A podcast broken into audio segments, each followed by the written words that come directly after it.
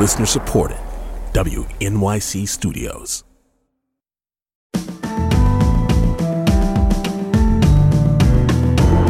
From WNYC Studios, it's Brian Lehrer, a daily politics podcast. It's Tuesday, August 23rd.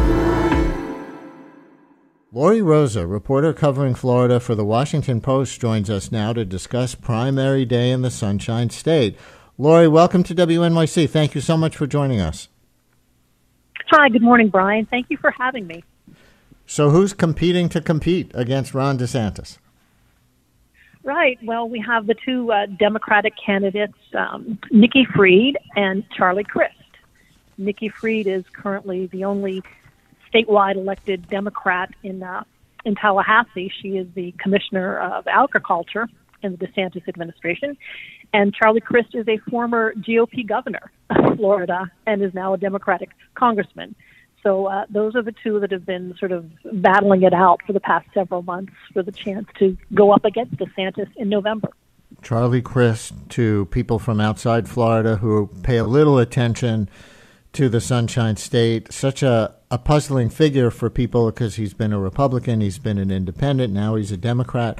Here are two brief excerpts from campaign commercials, about 12 seconds each NPR's Morning Edition excerpted these this morning and we'll replay them now.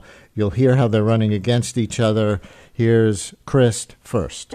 Newspapers across Florida have endorsed Charlie Crist, the Democrat with the best chance of defeating DeSantis. Crist has been a solid pro choice vote. Crist is the only choice for governor. I'm Nikki Fried. I'm your only statewide elected Democrat, only pro choice Democrat, only Democrat to have never taken a dime from the NRA. I'll beat Ron DeSantis and be a governor you can finally be proud of. So, Lori, can you explain the context for those ads? Yeah, I'm Nikki Fried. Uh, part of her campaign against Crist was pretty much running against the Republican version of Crist, of Charlie Crist. Uh, so she had some some things to dig into there for when he was governor. But he was a very moderate governor, and he of course has become far more um, uh, not far more progressive, but but a little more progressive in, in the uh, years since he was governor. And Crist has sort of battled back pretty well, saying he's, he's pro-choice and, and he's made made some success there. So I think Fried was kind of fighting the old Charlie Crist, and Crist changes around as you've noted the different parties he's represented um, in government.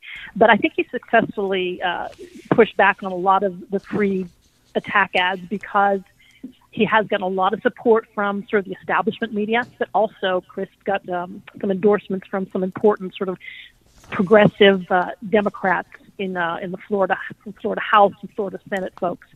And Nikki Fried has been fighting a battle mostly in South Florida, where she's based. Um, so it's it's it's been interesting, but the the trend has been towards Charlie Crist for for a while now. Free has made a, a big push in the past few days and spent more money than she had recently, from, from what I can tell. But uh, it, it's hard to tell exactly what's going to happen. But polls show uh, Crist leading. The Crist campaign commercial that we excerpted from included a reference to electability.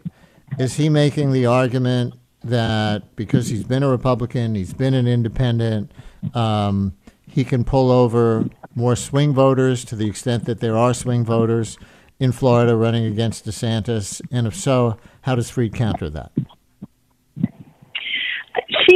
Counters it. Well, I don't. I'm not. Who knows what Charlie Crist what message she's trying to say with electability. Um, we don't like to think that it's a reference to the fact that Nikki Fried is a woman, but who knows? But it, it could be because he has dipped his toes in sort of every party available. That uh, he could try to sell the idea that you know everyone's kind of liked him at one time or another. Mm. Uh, Nikki Fried has been very upfront about being the uh, wanting to be the first uh, woman governor of Florida, and that this is a historic chance. It's almost as if she set up her race four years ago for this moment. Um, in fact, some political, uh, old political hands in Florida say that if she had waited another four years, it might have been better for her.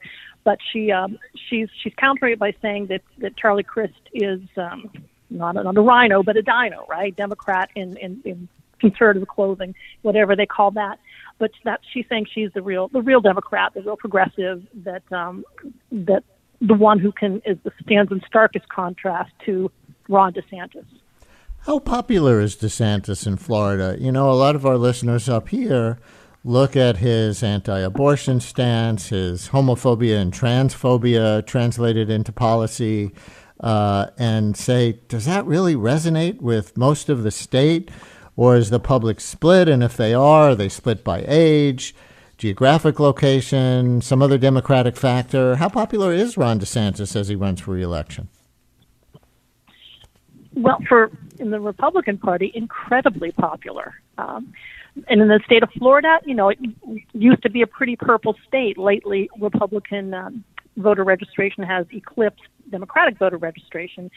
That was going to happen anyway because the Panhandle Democrats used to vote Republican anyway. But it's still so it's still fairly evenly split, and so that's why there is a lot of consternation in Florida from non-Republicans about what the governor is doing. But among the Republicans who make up a huge part of the state, he's very popular.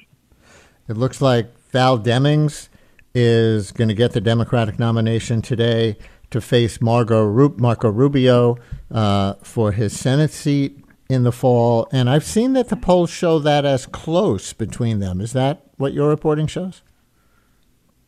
Yes, it does. Demings um, caught up to Rubio uh, in in polls um, recently, the past month or so.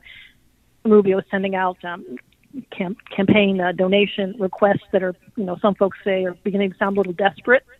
But uh, Demings is coming on very strong with her um, police background and her law and order background, and also her, you know, pro-choice background. She she hits a lot of the uh, Democratic high notes, but also very pro-police although the Rubio campaign is trying to paint her as um, defunding that sort of thing, that's that's not what she, what she's about. So that race has become very interesting because it's become so close. And Demings is um, has done a lot of campaigning in the state. Rubio's presence hasn't been felt that much lately. That that probably will change the next couple of months. But that race is far closer than folks expected it to be at this point. Any hot congressional races? We've been reporting on those in New York that are very close for various reasons, mostly having to do with the contentious redistricting process in the state this year that uh, redrew so many congressional lines and made um, incumbents run against each other and all this other stuff. Any hot congressional primaries in Florida today?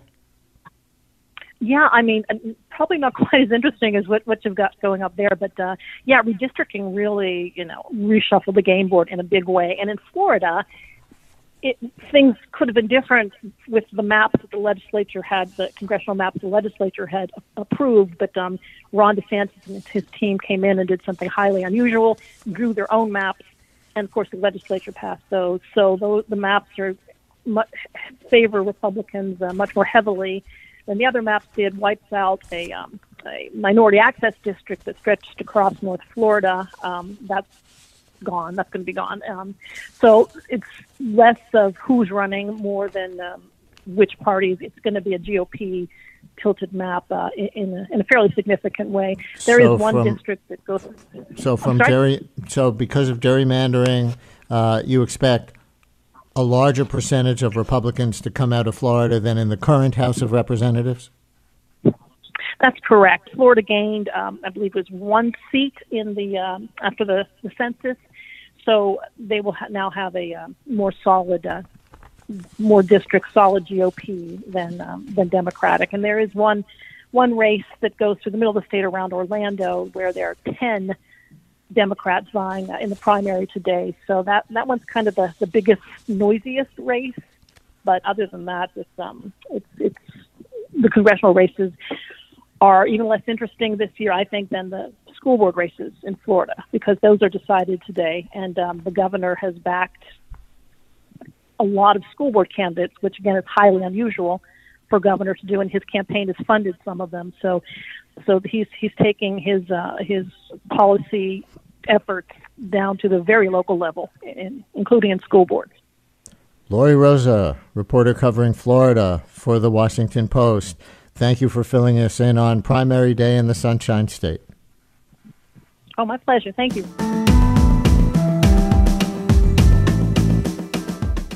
Brian Lehrer, a daily politics podcast, is an excerpt from my live daily radio show, The Brian Lehrer Show, on WNYC Radio, 10 a.m. to noon Eastern Time, if you want to listen live at WNYC.org. Thanks for listening today. Talk to you next time.